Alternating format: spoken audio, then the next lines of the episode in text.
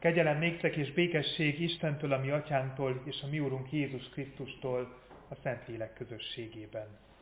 Amen. A mi segítségünk legyen Istentől, aki Atya, Fiú, Szentlélek, teljes szent háromság, egy örök igaz Isten. Amen. Helyünket elfoglalva dicsérjük Isten a 305. énekünk első három szakaszával. Istenem, én nagy bűnös ember, így kezdődik a 305. éneknek az első szakasza.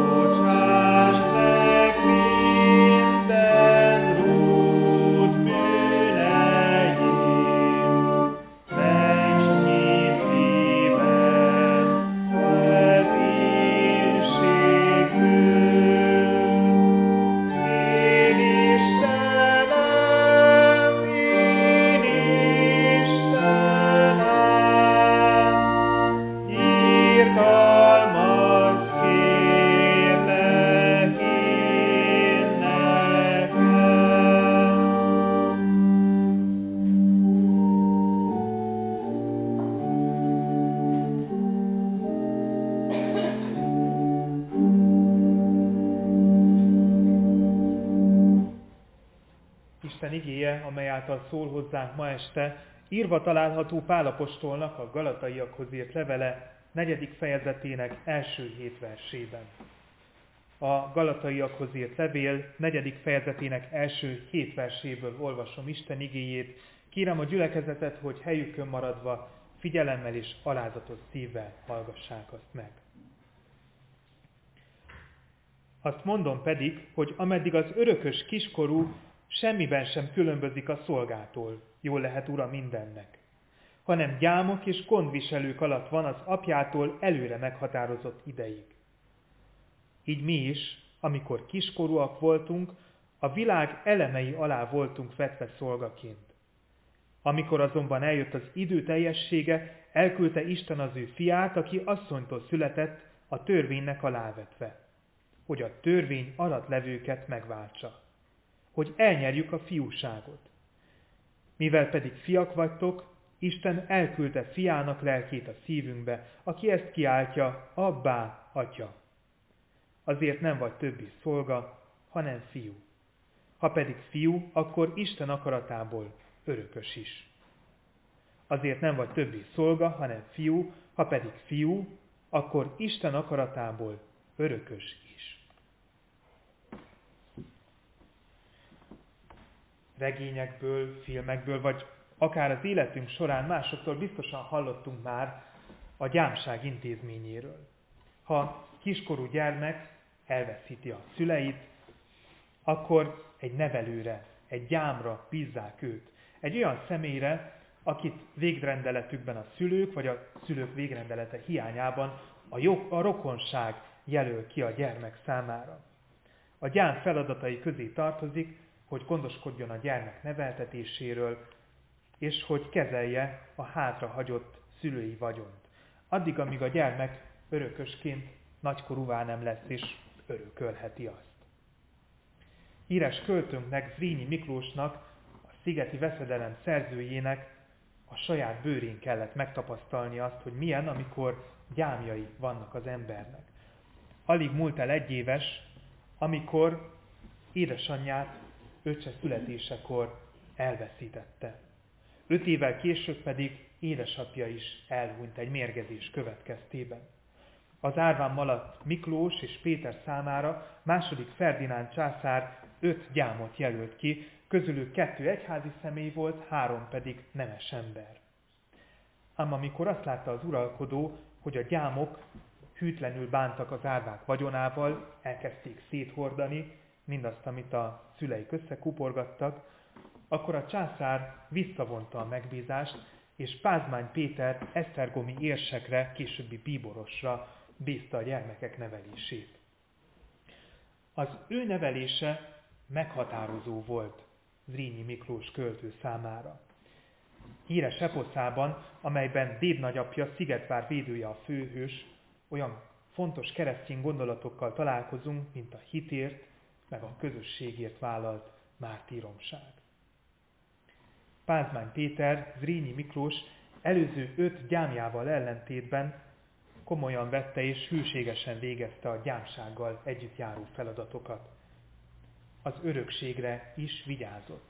A nagykorúvá vált Zrínyi Miklós nagybirtokosként élhetett, mint Horváth Bán, illetve Zalai és Somogy megyének a főispánja. Az igében Pálapostól is a gyámság intézményéről ír. A kiskorú örökös az igé szerint a mindenkori hívő embert jelképezi a hitre jutás előtt. A gyám, illetve a gondviselő itt az igében a régi vallás, amiből elindultak egykor a kereszténység felé a levél címzetjei.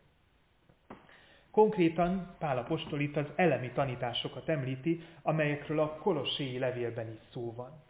Ez egy olyan tanrendszer, amelyel a görög filozófiától egészen a zsidó vallásig nagyon sok korabeli világnézetben találkozik az ember. Az elemi tanítások szerint négy főelem, vagy adott esetben öt főelem van, a négy a levegő, a tűz, a föld és a víz, és ez a négy főelem határoz meg mindent, ami bennünk, meg körülöttünk történik.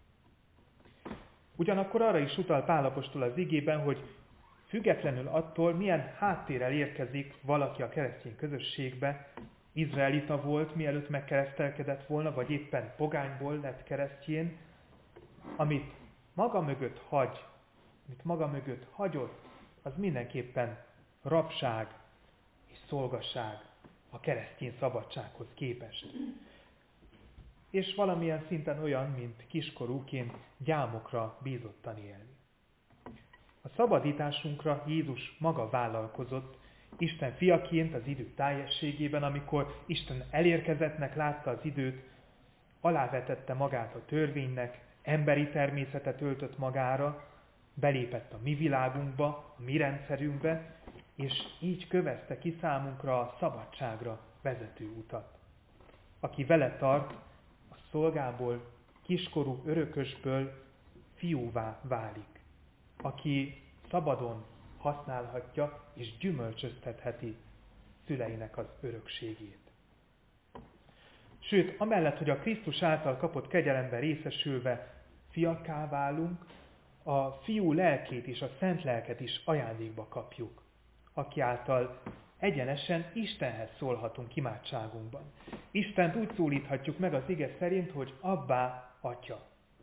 A két szó, az abbá meg az atya tulajdonképpen ugyanazt jelenti. És ezzel is arra emlékeztet Pál, hogy akár Izrael itt a háttérrel jön valaki Jézushoz, és azt mondja, hogy abbá, akár pogány háttérrel, aki egyszerűen csak apának nevezi az Istent, mindenképpen közvetlenül szólhat a mindenhatóhoz. Fontos gondolat még a Pálapostól által leírt sorokban, hogy a szent lelket Isten a szívünkbe adja. A szív a Héber gondolkodás szerint az a hely, ahol az embernek a döntései születnek. A szívbe kapott Szentlélek képessé teszi az embert arra, hogy a döntéseit Isten akaratával összhangban hozza meg.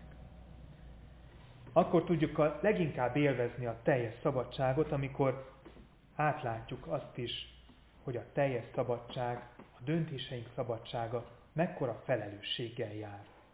A Szentlélek segít, hogy Isten nagykorú, örökös élet fogadott fiaként azt is lássuk, hogy hol van a mi felelősségünk, amit hitben felnőttekként mindenképpen vállalnunk kell. Az ige hirdetésre készülődve azon gondolkodtam, hogy vajon mi hol vagyunk ebben az igében.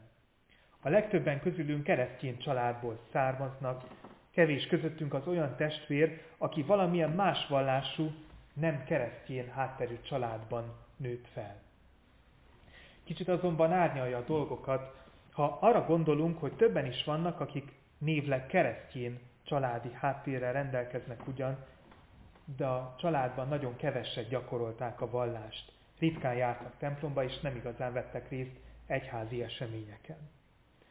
Ahol a hitet kevésbé gyakorló családi háttér kiinduló pont, úgy gondolom Pálapostól szavai arra emlékeztetnek, amikor elmélyülve a hitben megtapasztalja az ember azt, hogy mennyire megváltozik minden a jó irányba, amikor fiúvá és a mennyek országának az örökösévé válik a Szentlélek által de az igének abban az esetben is van üzenete, ha keresztény családi háttérből érkezünk a hitbe. Úgy gondolom, hogy a keresztény családban felnövekvő embernek is szüksége van arra, hogy Isten segítségével megtegye az első lépéseket a hitbeli nagykorúság útján. Hiszen amikor gyermekként tanuljuk a hitet, vele együtt pedig azt is, hogy mi a jó és mi a rossz, mi a helyes és mi a helytelen, olyankor egyfajta szabályrendszer körvonalazódik számunkra, amely megkötésekkel, előírásokkal, szolgassággal segít abban, hogy a helyes úton maradjunk. A gyermekek egy bizonyos korig nem tudnak elvontan gondolkodni, csak azt értik, hogy valami helyes, más pedig helytelen, illetve van, amit szabad, és van, amit nem. Hitbeli nagykorúságba lépve azonban megértjük azt, hogy az embernek minden szabad, de nem minden használ. Ahogyan Pálapostól fogalmaz az első korintusi levélben. Vagyis, hogy minden szabad, de a döntéseinkért felelősséget kell vállalnunk. És ha nem vigyázunk a lelkünkre, ha felelőtlenül elpazaroljuk a Krisztus által Isten kegyelméből kapott örökséget, akkor már nem hibáztathatunk gyámot vagy gondviselőt. Akkor már mi vagyunk a hibásak azért, hogy hitetlenül elutasítjuk az ajándékba kapott váltságot és örök életet. A gyámság, a tanulás, a felkészülés időszaka. Bárhonnan is indulunk Krisztus felé, bárminek a gyámsága alatt élünk is a hitre jutásunk előtt, mindenképp eljuthatunk oda, hogy döntéssé érjen bennünk a fiúvá Isten országa örökösévé válásnak a vágya. Adja mindenható Isten, hogy felismerje a fiúsággal járó nehéz, felelősségteljes, de gyönyörű feladatot, a Jézusra figyelő tiszta, hiteles élet nagy feladatát haladjunk szép lassan az örökkivaló Atya fele, szívünkbe fogadva a szent lelket, amely által szülőként szólíthatjuk meg azt, aki teremtett bennünket. Amen. Imádkozzunk!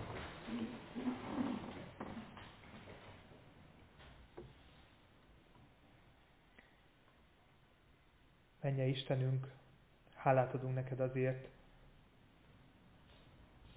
hogy elindulhattunk egykor a hitrejutás felé vezető úton. Nem is annyira fontos, hogy minek vagy kinek a gyámsága alatt jutottunk el a döntésre, hogy te hozzád szeretnénk tartozni, hanem az a fontos, hogy a te segítségeddel, a te erőddel, a te támogatásoddal meghoztuk azt a döntést, hogy mi a fiaid, a te örökkivaló országodnak az örökösei szeretnék lenni. Menje Istenünk, kérünk minden időben add a szívünkbe a te szent lelkedet. A szívünkbe adjad, hogy a döntéseinket veled összhangba igyekezzünk meghozni. És a döntéseinkkel lépésről lépésre felét haladva majd érkezzünk is el abba a csodálatos országba, amelyet Jézusért készítesz számunkra. A Jézusért ajándékba kapott kegyelemből. Arra is kérünk, menje édesatyánk, szent lelked által, vigyázz ránk és erősíts bennünket. Erősíts, hogy ezt a drága örökséget, a váltságot és a kegyelmet ne pazaroljuk el. Ne kezeljük hűtlenül, hanem becsüljük meg. És arra törekedjünk egész életünk során, hogy a Te igédre figyelve, tisztán és hitelesen megélve a hitünket, haladjunk azon az úton, amelyet Jézus által adsz mi nekünk. Az ő nevében kérünk, hallgass meg könyörgésünket, áld meg esténket, és az ő nevében kérünk arra is, hogy áld meg ennek az egész hétnek a készülődését pünkösd ünnepére. Amen. Bizalommal tárjuk fel szívünket Isten előtt.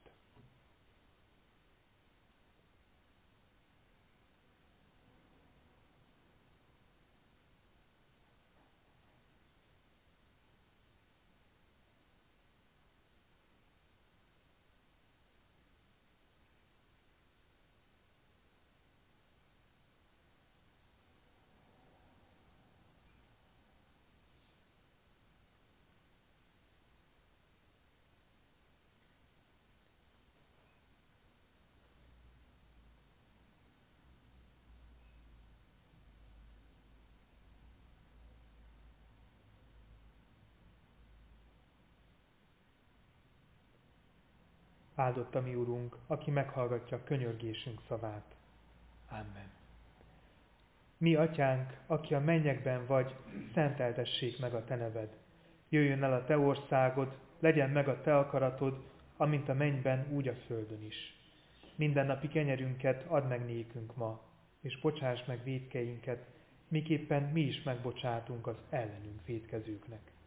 És ne vigy minket kísértésbe, de szabadíts meg a gonosztól, mert tiéd az ország, a hatalom és a dicsőség mindörökké. Amen.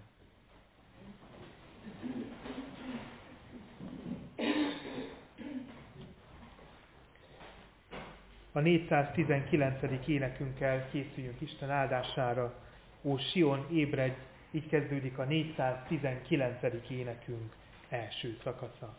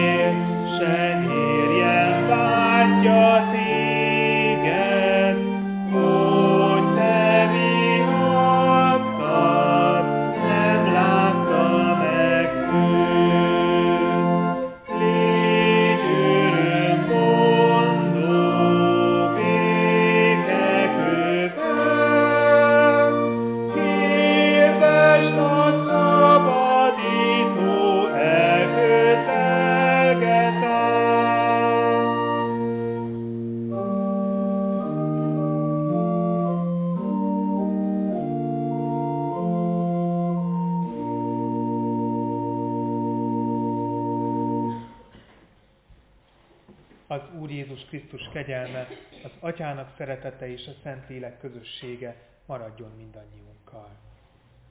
Amen.